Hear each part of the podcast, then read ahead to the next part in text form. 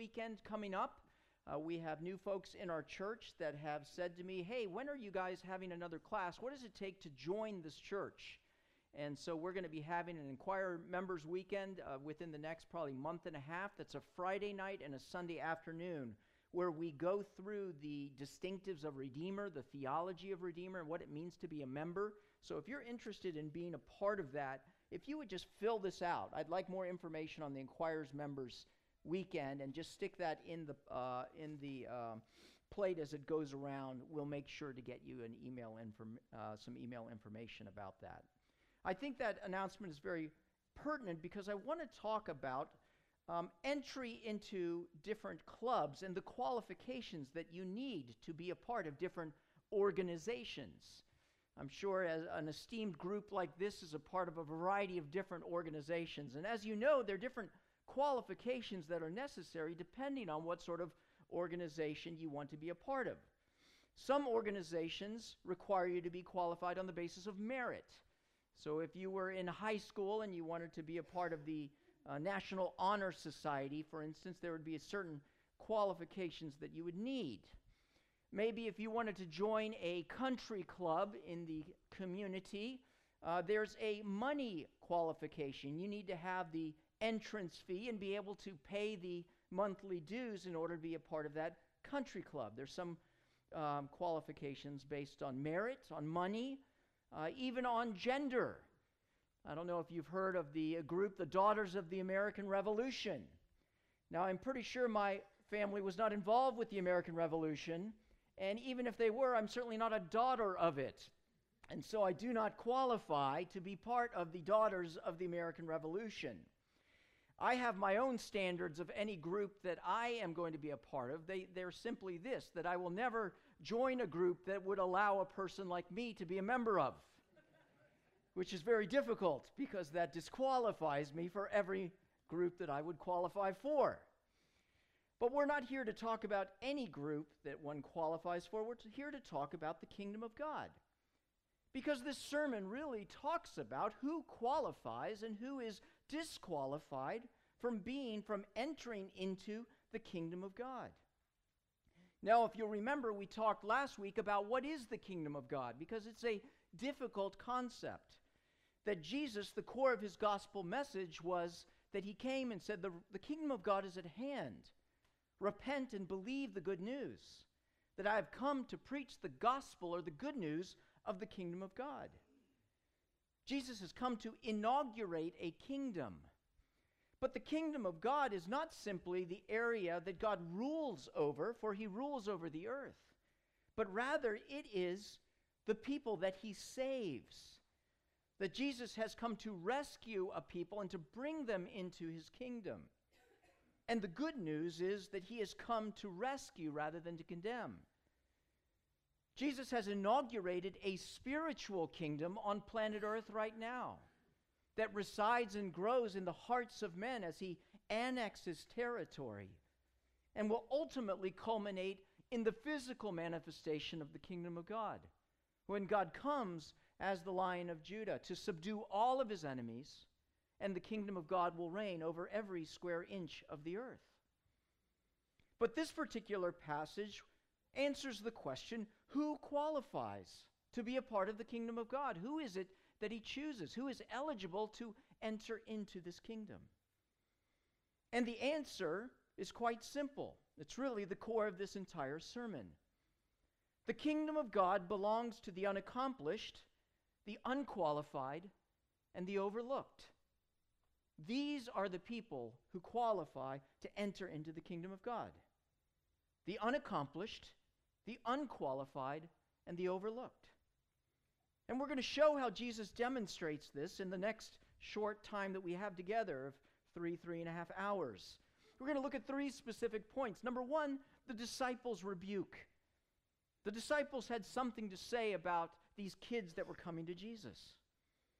Then we're going to look at the second point the rebuke of the disciples. Jesus rebukes the rebukers. And finally, he finishes with the lesson, not only for the disciples, but for all of us. Because the kingdom of God belongs to the unaccomplished, the unqualified, and the overlooked.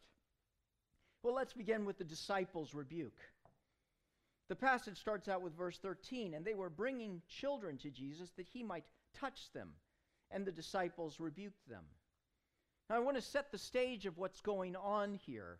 It actually says uh, that they were continually bringing. This is not an isolated incident, but rather they were continuously continuously bringing. Jesus is preaching probably in a house based on the context, and a line begins to form outside the door. It's uh, as people are bringing their children to come to this rabbi.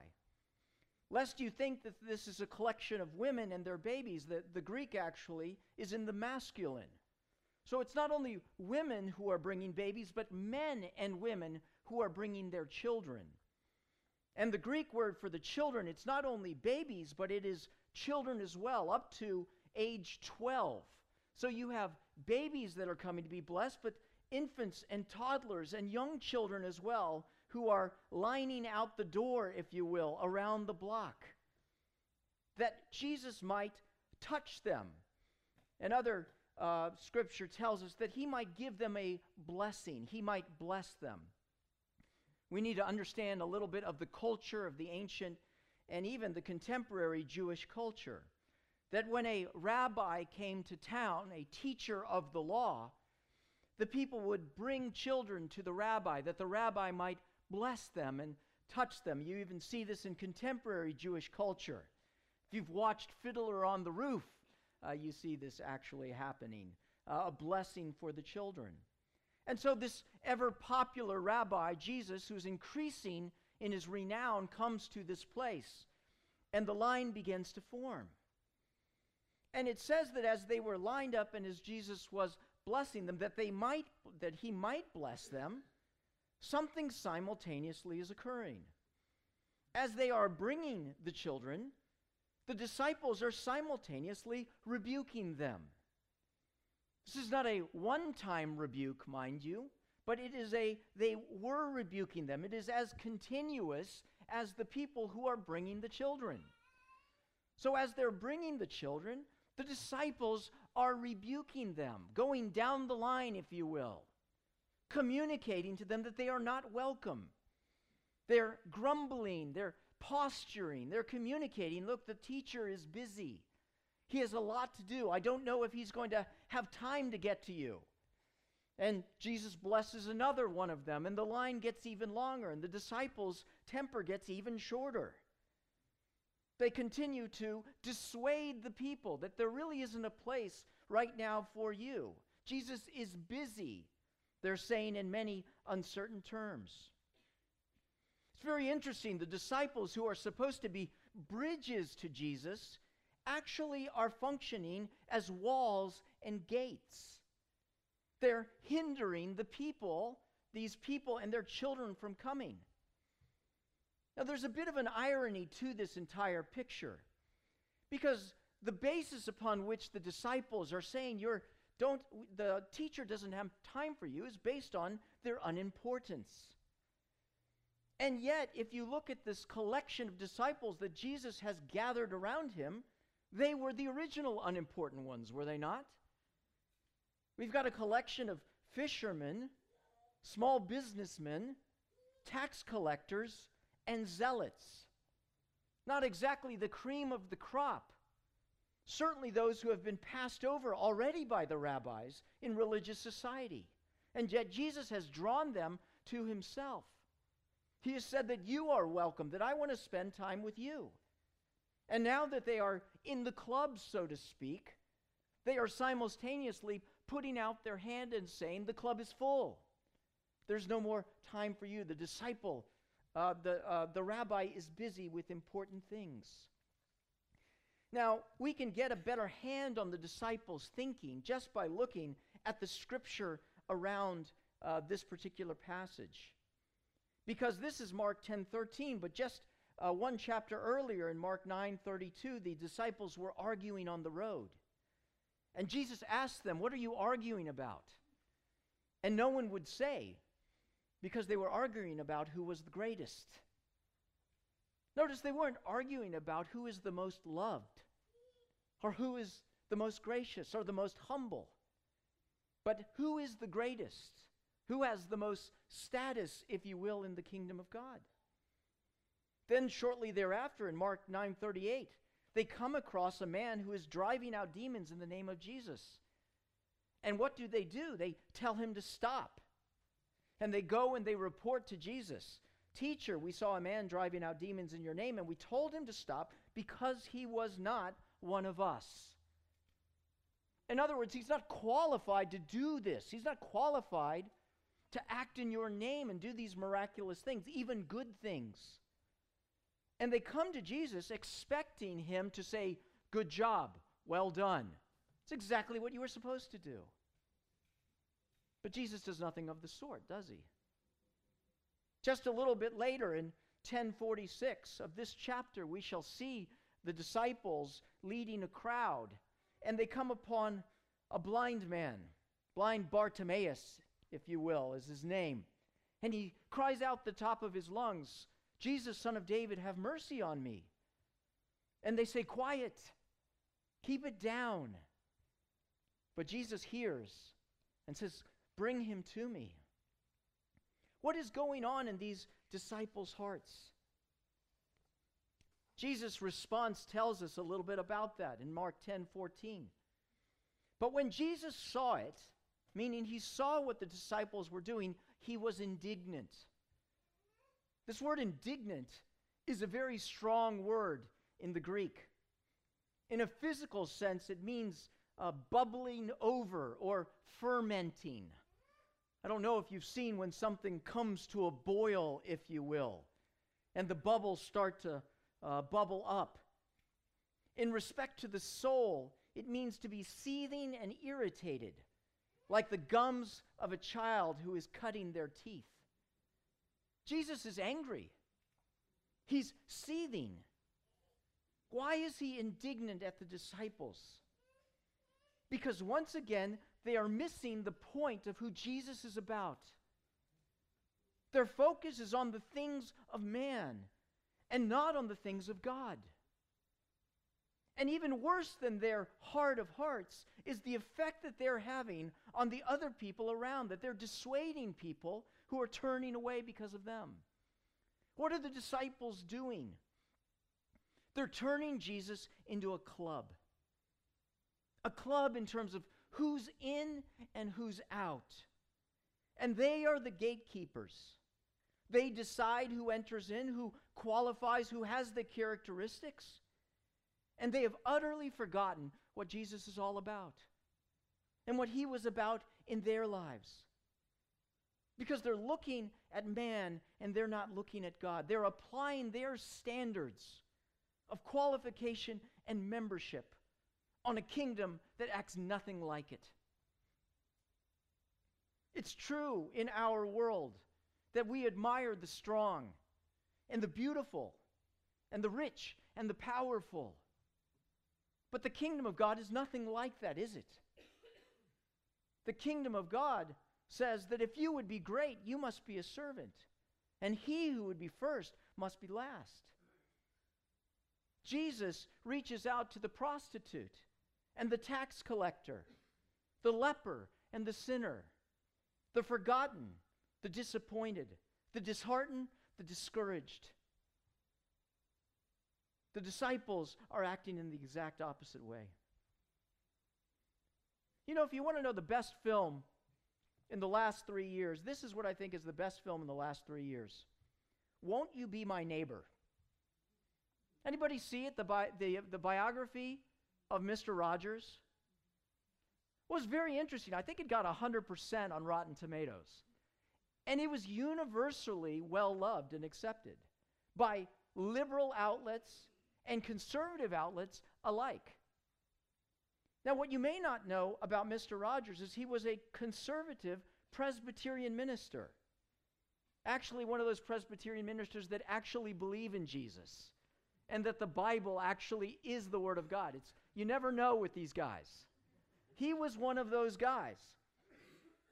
And he, uh, after graduating seminary and being ordained to the presbytery, he had a vision to start a program that reached out to nurture and care for young kids. The, the programming, TV people said that's ridiculous. It's a forgotten demographic. There's no money in it, no one will be interested in it. But that was his heart. He started it in 1968. And it grew to be a, a worldwide success. I mean, many of us uh, grew up watching Mr. Rogers.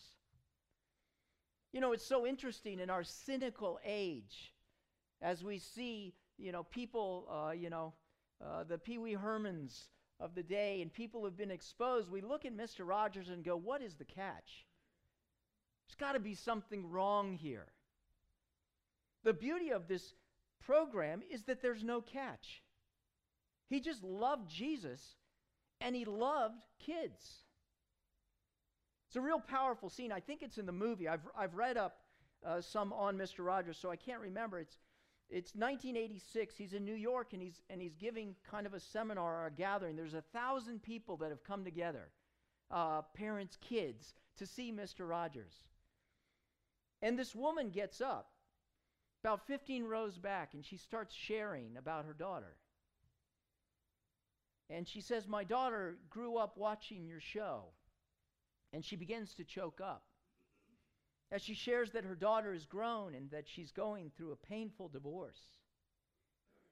And, and the woman actually chokes up and stops. She can't talk anymore, she can't communicate. And what does Mr. Rogers do? He comes down off the podium. He walks to her. He's about this close to her, eye to eye, looking into her eyes. And he just hugs her. Thousand people. I mean, he's important. He's a keynote speaker. Why not say a nice word and get on with the next, right? Mr. Rogers didn't see crowds, he just saw individuals. Jesus was like that, wasn't he? Because there's no such thing as a Jesus club for the qualified. Sometimes I wonder about me and us. If we evaluate people like the disciples, oh, he would never be interested in hearing about Jesus. Now, she's not qualified.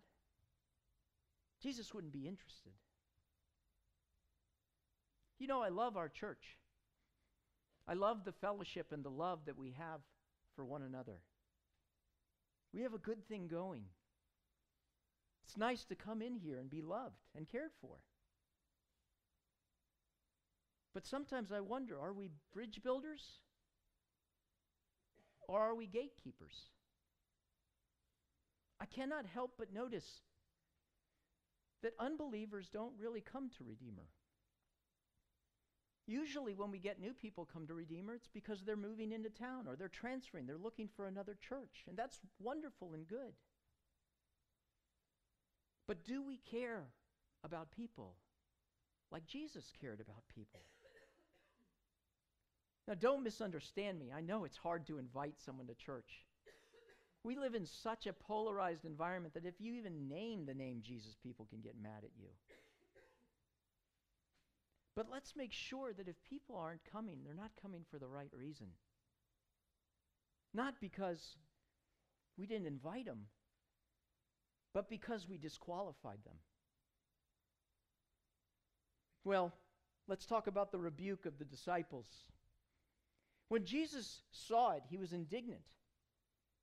And he said to them, Let the children come to me and do not hinder them, for to such belongs the kingdom of God. Now, what is Jesus saying here? Now, here might be a typical sermon that you hear about this passage. The disciples were mean to the children. Jesus was nice to the children. So, if you want to be like Jesus, be nice to the children. And that's nice. Let's pray. it's very pretty, it's very comfortable.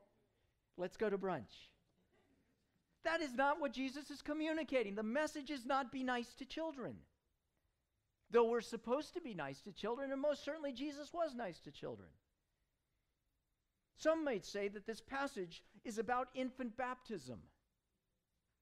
Now, I think there are some things that can be gleaned about infant baptism, but I quote the Prince of Preachers, Charles Spurgeon, who says, This text has not the shadow of the shade of the ghost of a connection with baptism. Because this passage is primarily about entrance into the kingdom of God. Suffer the children, do not hinder them from coming to me, for to such as these belongs the kingdom of God. So we need to understand what it means, for to such belongs the kingdom of God. Now, this might be one of the translations, one of the takeaways that you have. That in order to enter the kingdom of God, that I need to act like a child. Children are cute, children are cuddly, and children are innocent. So if I want to merit the kingdom of God, I need to clean up my act. I need to be more innocent. I need to be more cute and cuddly, if that were possible. I need to be a nice person. Now, of course, this is ridiculous, right? Anyone who has had children know that children are not innocent, though they can be cute and cuddly. Anyone who has been a child before knows that children are not innocent. Children are lovely, cute, and cuddly, small, evil people. right? I mean, in children, we see the wickedness of soul more than anyone, right? Now, I'm not talking, when children want something, they want something. I'm not talking about when they're crying because they're hungry. I'm talking about when they want that toy and they can't have it and they scream bloody murder. And life is over and they're going to bring and rain hell down upon you because they cannot have that toy. No, that's not the message. We have to understand the context if we're going to understand what's going on here. In that society, children were not important. Children had no societal value whatsoever. It's a little bit hard for us to understand because in our context, we assign a tremendous amount of value to our children. In fact, we can, if we're not careful, wrap our entire lives around our children right? Our whole weekend is devoted. Everything becomes around them, which is a very, very dangerous thing to do. Neither of them are correct. But back then, children had no societal value whatsoever. And Jesus is speaking in that context. What Jesus is really speaking of, to become like a child, is to understand the objective characteristics of children. And what do we know about children? They're small, they're weak, and they're helpless. Right? They don't own anything, they don't influence public opinion. Back then, they are on the bottom of the social order. They can't go anywhere. They can't even take care of themselves. They must be fed. They must be clothed. They must be cleaned. Left to themselves, they will starve and die because they cannot take care of themselves. They are utterly dependent on everybody else. And furthermore, they're not brave. They're easily frightened, aren't they? Remember if you've had children before? When they're scared to go upstairs and scared to go to bed in a small room because it feels so large to them? Jesus is saying, Let those children come to me and do not hinder them, for to such belongs the kingdom of God. In other words, for to such, to people who share these characteristics, is precisely who the kingdom belongs to. All of those kids that are coming to Jesus in a line. I remember as a parent when the storms would come at night and the thunder would roll, it would simply be a matter of time before there would be a tap upon my shoulder.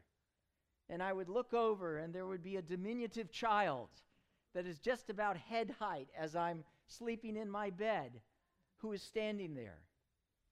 And why are they standing there? Because they're scared, and because they're lonely, and because they're nervous.